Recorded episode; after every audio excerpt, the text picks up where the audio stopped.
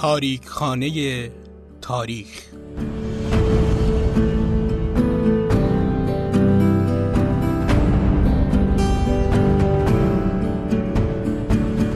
در تاریک خانه تاریخ عکس هایی از تاریخ دیروز و امروز رو ظاهر می کنیم و برای شما شرح میدیم.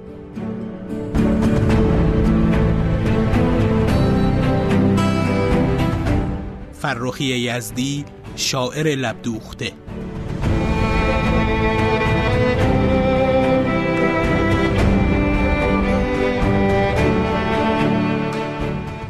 سلام هجدهمین قسمت از پادکست تاریخانی تاریخ رو میشنوید پادکستی که من محمد نازمی با همراهی دوستان خوبم الیاس گرجی، مشتبا شهرآبادی و مرزی محمدزاده تهیه و منتشر می‌کنیم و تلاش داریم تا بخشی از زندگی شخصیتی تاثیرگذار در تاریخ کشورمون رو برای شما مخاطبان عزیز روایت کنیم. این پادکست تو پلتفرم صوتی شنوتو منتشر میشه که علاوه بر شنوتو می‌تونید ما رو در بقیه اپلیکیشن های پادکست مثل iTunes، Castbox و Overcast دنبال کنید و به تمام قسمت های منتشر شده پادکستمون دسترسی داشته باشید. همین اول کار تشکر می‌کنم از همراهان عزیزمون که با ارسال نظر در جایی که این پادکست رو گوش میدن به همون کمک می‌کنن تا از اشکالات کارمون کم کنیم و تو همه زمینه ها کیفیت پادکستمون رو ارتقا بدیم. اما تو این قسمت به سراغ میرزا محمد سمسارزاده یزدی معروف به فرخی یزدی میریم تا از شخصیتی بگیم که شاعر و روزنامه نگار آزادیخواه و دموکرات صدر مشروطیت بود.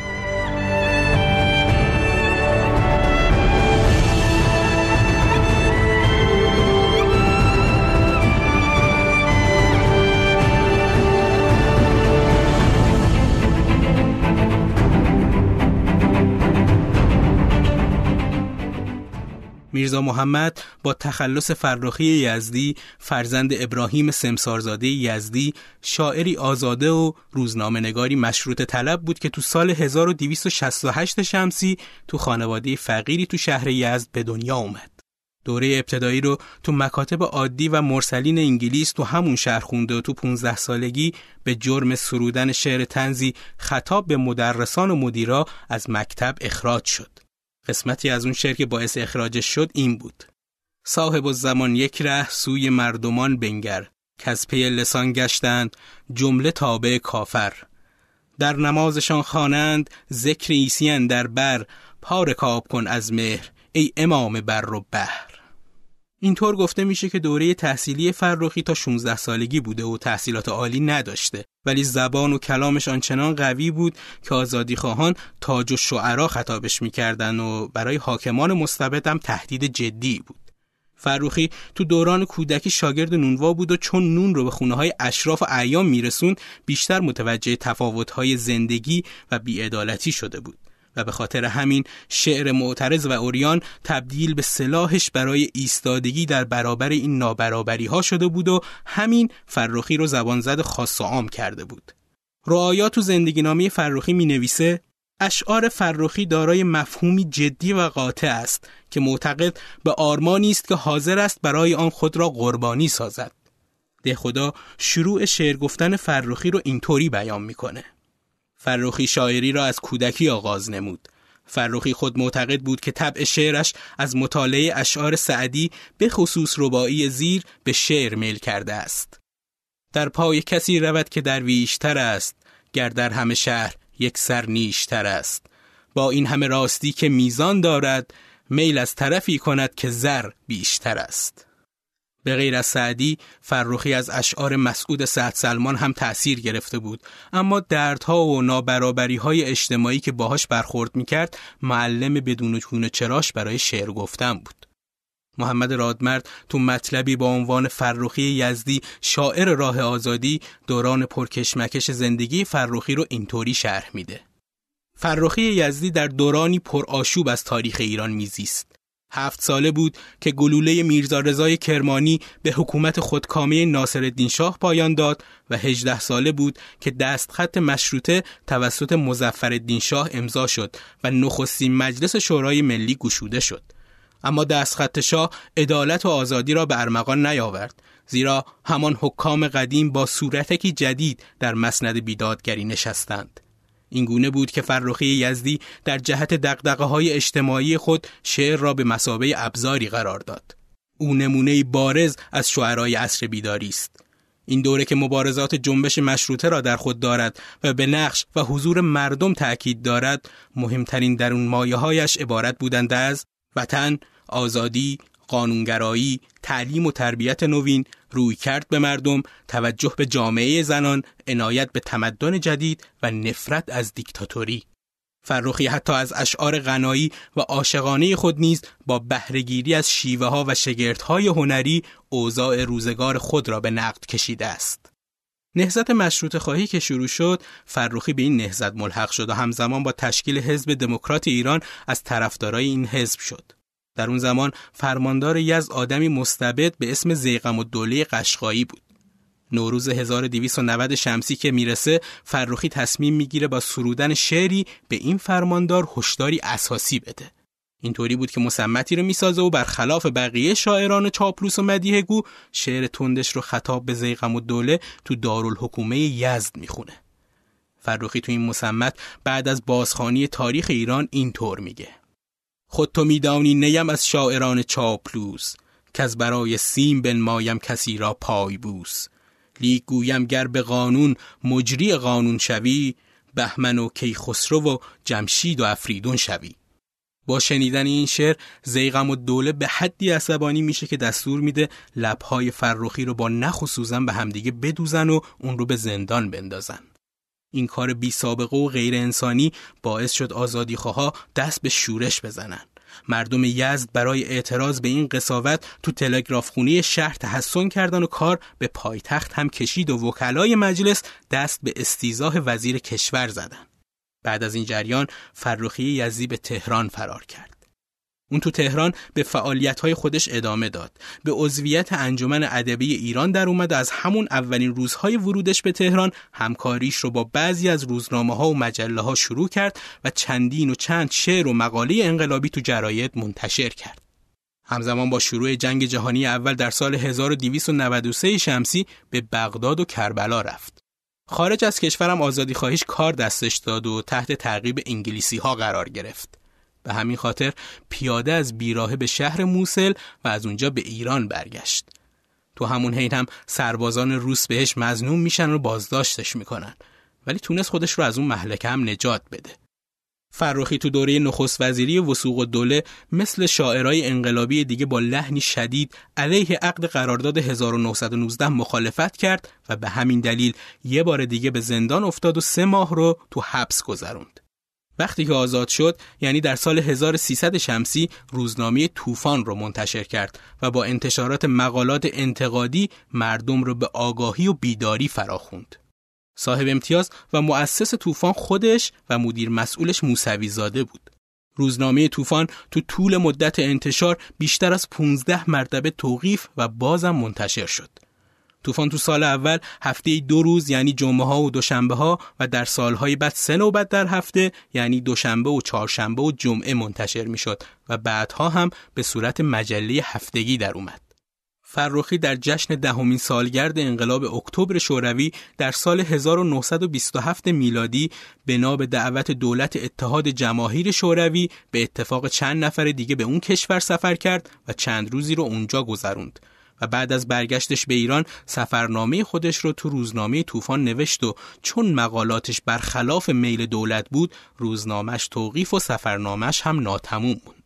به محض توقیف نشریه طوفان فرخی مطالبش رو تو روزنامه های دیگه مثل ستاره شرق، قیام و پیکار منتشر می‌کرد.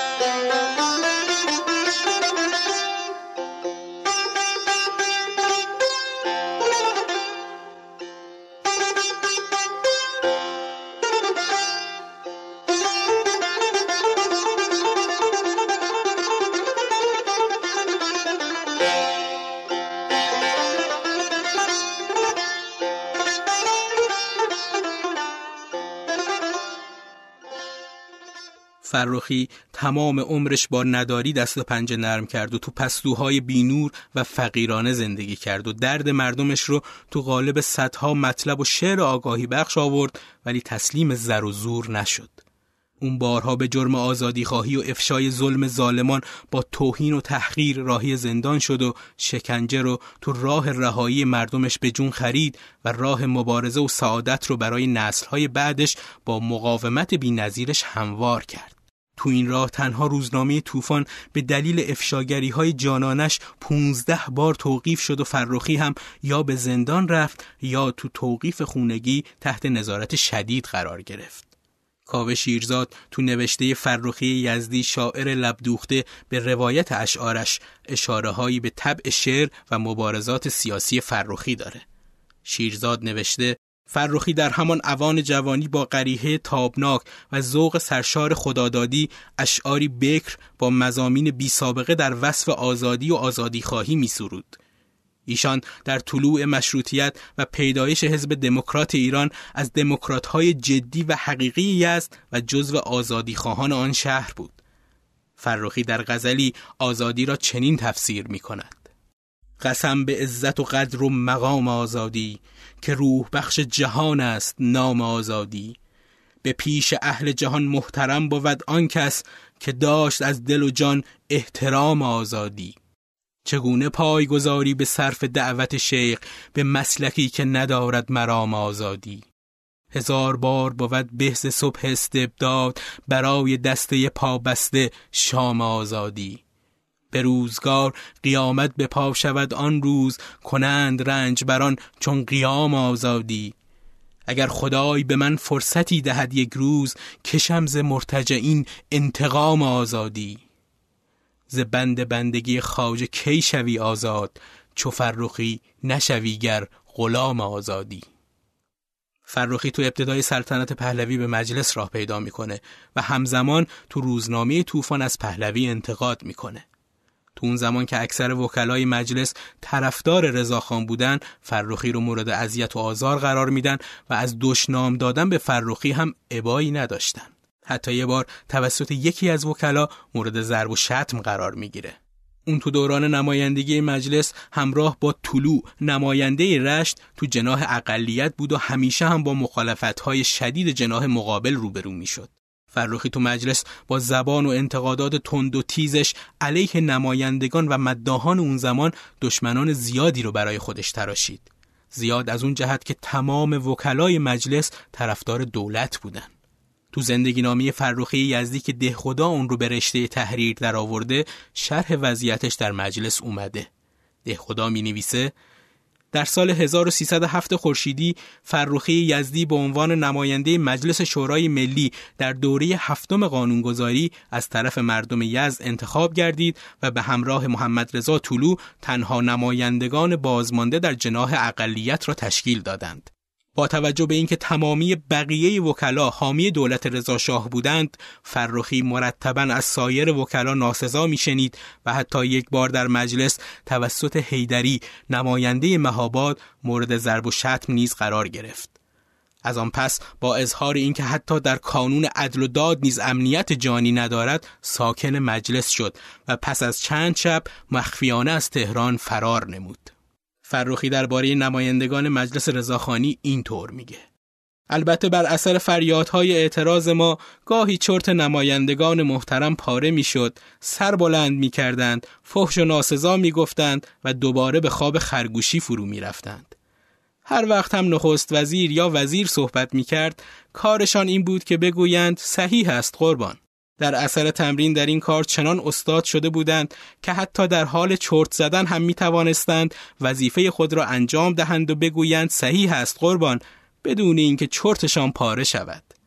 بله در همان حالت چرت سرنوشت یک ملت را تعیین می کردند انور خامعی تو نوشته دو سال با فرخی یزدی در زندان قصر می نویسه در این هنگام یکی از دانشجویان ایرانی در آلمان بر اثر تضییقاتی که سفارت ایران در برلین و سرپرستی دانشجویان ایرانی برایش ایجاد کرده بود خودکشی کرد و این امر موجب اعتراض شدید دانشجویان ایرانی و روزنامه های هوادار آنها شد و کار به دادرسی کشید.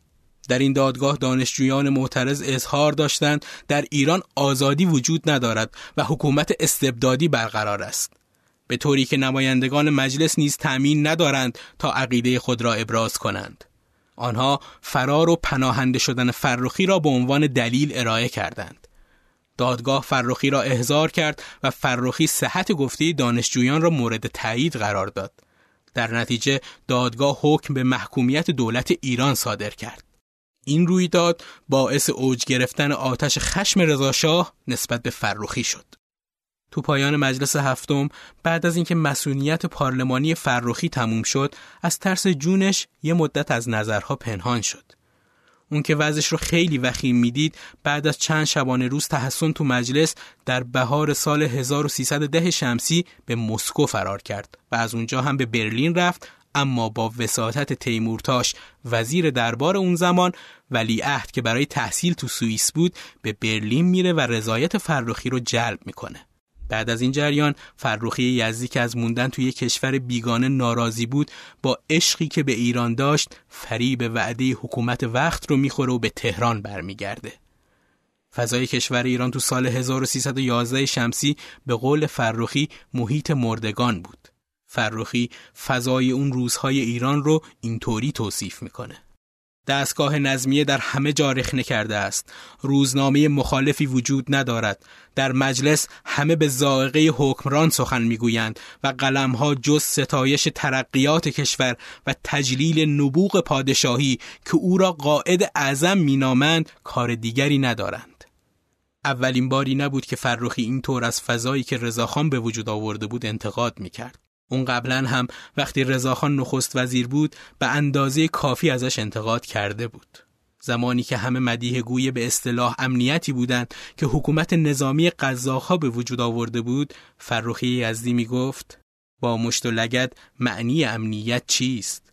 با نفی بلد ناجی این ملت کیست؟ با زور مگو به من که امنیت هست با نالز من شنو که امنیت نیست از یک طرفی مجلس ما شیک و قشنگ از یک طرفی عرصه به میلیون تنگ.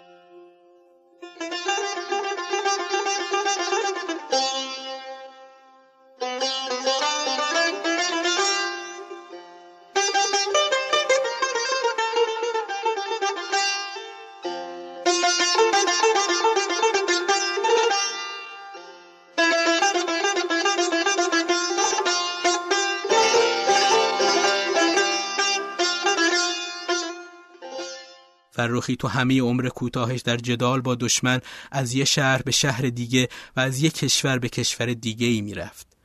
سختی ها و بدبختی های زیادی رو تحمل می کرد ولی هیچ وقت آروم نگرفت و قلبش از شورش نیستاد. چون فقر کشنده و ظلمی که به مردمش می‌رفت و اونها رو به تباهی میکشوند رو می‌دید و نمی‌تونست بی تفاوت از کنارشون بگذره. به همین خاطر برای مبارزه و رها شدن از یوغ استبداد راهها و شیوه های زیادی رو امتحان کرد.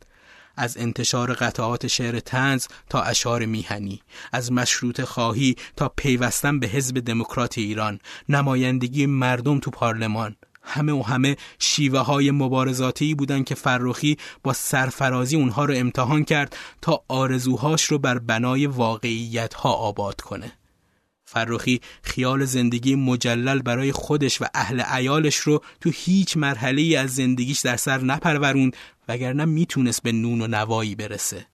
اون با اندیشه و تفکر والایی که داشت خواهان برقراری استقلال، آزادی و عدالت اجتماعی تو سرزمینش بود و تو این راه از جونش گذشت. فرخی از روشنفکرای دلال و خودفروخته به اندازه شاعرای متملق نفرت داشت و مبارزه علیه اونها رو جزی از وظیفش می‌دونست. مثل اون شعری که تو یزد و برای زیغم و دوله خوند اما خطابش به شاعرانی بود که مدیه سرای حکومت بودن خود تو نیک میدانی نیم از شاعران چاپلوز که از برای سیم بنمایم کسی را پای بوس زندان شکنجه توهین و تحقیر مداوم شونه های فرخی رو خم نکرد و اون هیچ وقت از راهی که انتخاب کرده بود پشیمون نشد. ده خدا درباره نحوه از دنیا رفتن فرخی اینطور می نویسه سرانجام در پی گزارشات جاسوسان به رئیس زندان مبنی بر اینکه فرخی اشعار سیاسی می‌سازد و بین زندانیان منتشر می کند او را از زندان قصر به زندان موقت تهران انتقال داده و در سلول انفرادی می‌گذارند تا اینکه در شب 25 مهر ماه 1318 به بیمارستان زندان میبرندش و به زندگی سراسر رنج و مبارزش توسط آمپول هوای دکتر احمدی خاتمه می‌دهند. اما گزارش رسمی زندان ادعا می‌کرد که فرخی بر اثر مرض مالاریا تو بیمارستان زندان درگذشته. اما چهار سال بعد وقتی رضا شاه از سلطنت برکنار میشه پزشک احمدی پزشک زندان قصر رو تو دادگاه جنایی تهران به جرم قتلهای عمد در عصر رضا شاه به اعدام محکوم می‌کنن که یکی از جرمهای اعلام شدهش قتل فرخی یزدی بوده اونجا تو دادگاه بود که گفته شد فرخی یزدی با تزریق آمپول هوا توسط پزشک احمدی تو زندان به قتل رسیده. جسدش رو به احتمال زیاد برای دفن به گورستان مسکرآباد تهران میفرستند ولی جای مزارش هنوز مشخص نشده. بعد از مرگ فرخی حسین مکی با تلاش فراوان اشعار فرخی را از لابلای نشریات اون زمان و دوستان و همراهانش جمعآوری کرد و دیوان فرخی یزدی رو منتشر کرد. غزل فرخی علاوه بر مضمون قوی دارای قالب‌های زیبا و دلپسنده که به همین خاطر شهرتش به جغرافیای ایران محدود نمونده بلکه تو افغانستان و تاجیکستان هم اون رو شاعر رزم و خروش می‌شناسن. بعضی از غزلهای عاشقانه و ناب فرخی با صدای گیرای احمد ظاهر تو تاریخ ثبت شده. فرخی به دست جلادان وقت جونش رو از دست داد. ولی فرخی و اندیشه ضد استبدادیش جاودانه شد و جایگاه خاصی رو تو قلبها برای سالها به خودش اختصاص داده. اما مستبدان و جلادانی که جون فرخی رو گرفتن یا بینام و نشون موندن و یا اگه یادی هم ازشون میشه جز به پلشتی نیست. به قول فرخی فرخی را نام جاویدان شود. کاخ استبدادیان ویران شود.